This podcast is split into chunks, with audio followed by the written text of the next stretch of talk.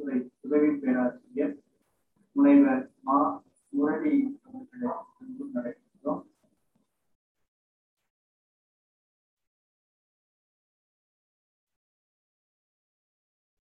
அடுத்ததாக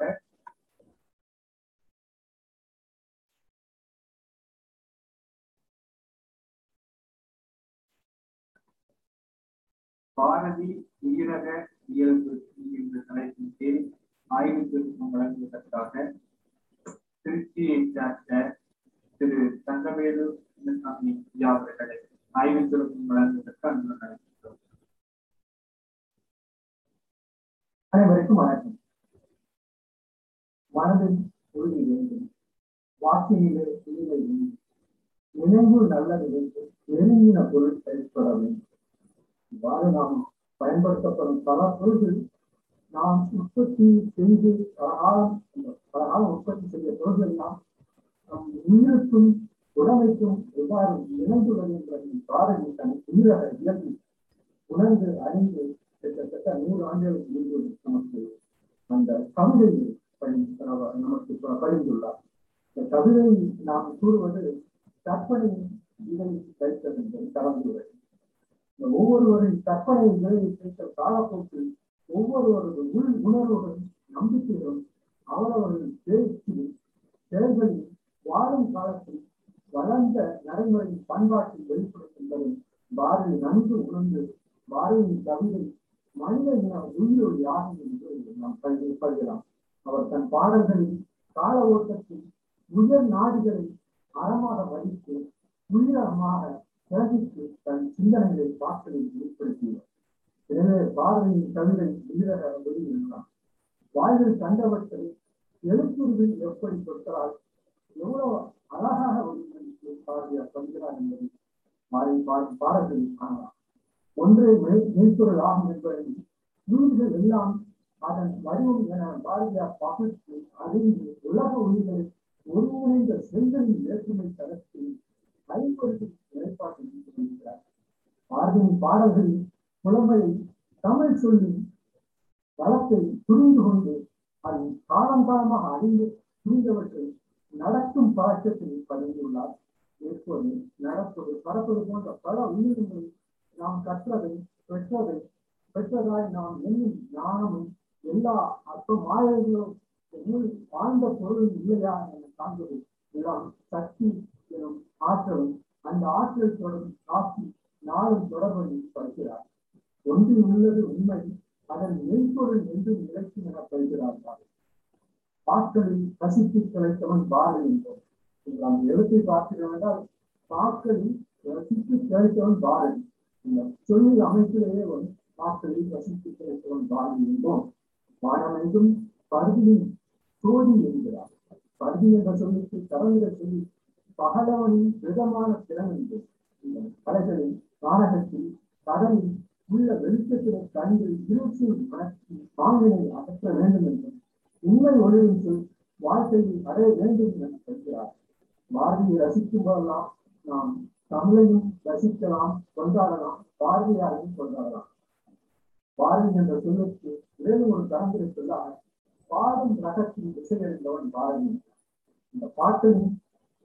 ரகத்தினை என்ன ராகம் என்ன இசை இன்பத்தின் செய்தியாக இயற்கையின் செய்தியாக நாம் அந்த அது அறிந்து உணர்ந்த அந்த இசையின் வடிவத்தை பாடும் ராகத்தின் திசையறிந்தவன் பாரதி என்றான். பாட்களில் ரசி கிடைத்த பாரதி பாடல்கள் பாடி எழுந்தது. மோசியர் என்று படித்தவர் படித்தவர் பாரதி பாரத நாட்டினை ரசித்து கிடைத்த பாரதி இயற்கை நிலையில் இறைவனை போற்றியவர். சொல்லையும் சுவையும் புதுவி என புரிந்த திறன் துணையாக கொண்டு அந்த புதுவி என்ற சொல்லுக்கு நாம் கலந்துரை சொல்லி சொல்ல வேண்டும் என்றால் புரிந்த திறனை துணை ஆற்றும் ஒவ்வொரு புதிதான நாம் கண்டுபிடிக்க மனிதர்கள் கண்டுபிடிக்க ஒவ்வொரு சொல்லையும் அந்த பொருளையும் நாம் அறிந்து உணர்ந்து புரிந்த திறனை துணையாக கொண்டு கற்பனை கற்பனை அறிந்து மகிழ்ந்து திருமலை கழிந்து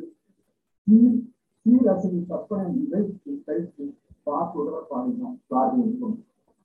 நோக்கமாக நாம் கூற என்றால் நெய் அறிவே அனைத்துக்கும் துணையன அறிவு நெய் அறிவே இந்த அறிவே சொல்லிட்டு நாம் வேண்டும் மெய் அந்த மெய்யான பொருள் உள்ள பொருள் இயல்பான வாழும் வாழ்க்கை முறையை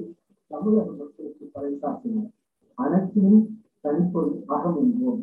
அகம் என்ற சொல் அமைப்பு நமது மொழி தனிப்பில் மொழியாக எவ்வாறு அகமாகிறது என புரிந்து கொள்ளலாம் புறம் என்பது உலக இயலில் உடலின் புறச்சூழலுடன் அமைவதாகும் அகம் உள்ளார்ந்த கரம் சென்ற உயிர்ப்புள்ள மனமாகும். அகத்து பொருள் இறைப்பொருள் புறம் சார்ந்த பொருள் கருப்பொருள் ஆகும். சொல்லுக்கும் செயலுக்கும் தொடர்புடன் வாழ முயல்வதும் சிலர்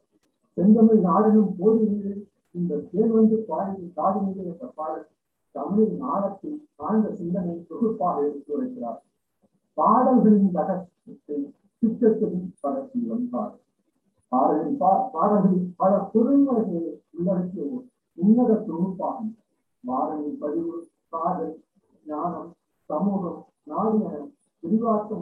மனித சமுதாயம் நிகழ்வுகளில் காலந்தோறும் ஏற்படும் மாற்றங்களை கண்டறிந்து பாடல்களில் தெளிவாக தமிழில் பதிந்துள்ளார் சாதி பிரிவுகளில் தத்துண்டு நிலைக்காமல் இருக்க குழந்தைகளின் பாட்டியில் சாதிகளை உயர்வு தாழ்வு என்று பாகுபாடு கண்டு நடப்பவர்கள் பாவம் பிரிவுகள் எனப்படுகிறார். நியாயம் மேன்மை மிகுந்த அறிவு அன்பு கல்வி தலைகளில் பெண்ணிடம் சிறந்து விளங்க சிறு அளவில் முதலில் சம சமநீதி நோக்கினை காட்டி வைத்திருக்கிறார் விரிவாக கூற வேண்டுமென்றால் அவருடைய சம நோக்கி இந்த இந்தியான நாம் நீண்டு சொல்லக்கூடிய நீதி நிலைநாட்ட சமநீதி நோக்கினை காட்டி சொல்வது அவருடைய உண்மையான பக்கமின்றி மக்களின் விடுதலைக்கு உழைத்தவர் மக்களுக்கான இலக்கியத்தை படைத்தவர் பாரதி. ஒரு வகை பழமைவாதிகளும் அந்த புறங்களில் முடங்கி சிறந்த இலக்கியத்தை மக்களிடம் தெளிவாக நிலைப்படுத்திய பாரதி பன்முக போதும் மக்கள் புதிதாக இழந்து நிலை இருப்பவர் ஆவார் என்று என்னுடைய பதிவு நிறைவேற்றினேன் நன்றி வணக்கம் நன்றி ஐயா ஆய்வு சுருக்கம் வழங்க இருக்கக்கூடிய கட்டுரையாளர்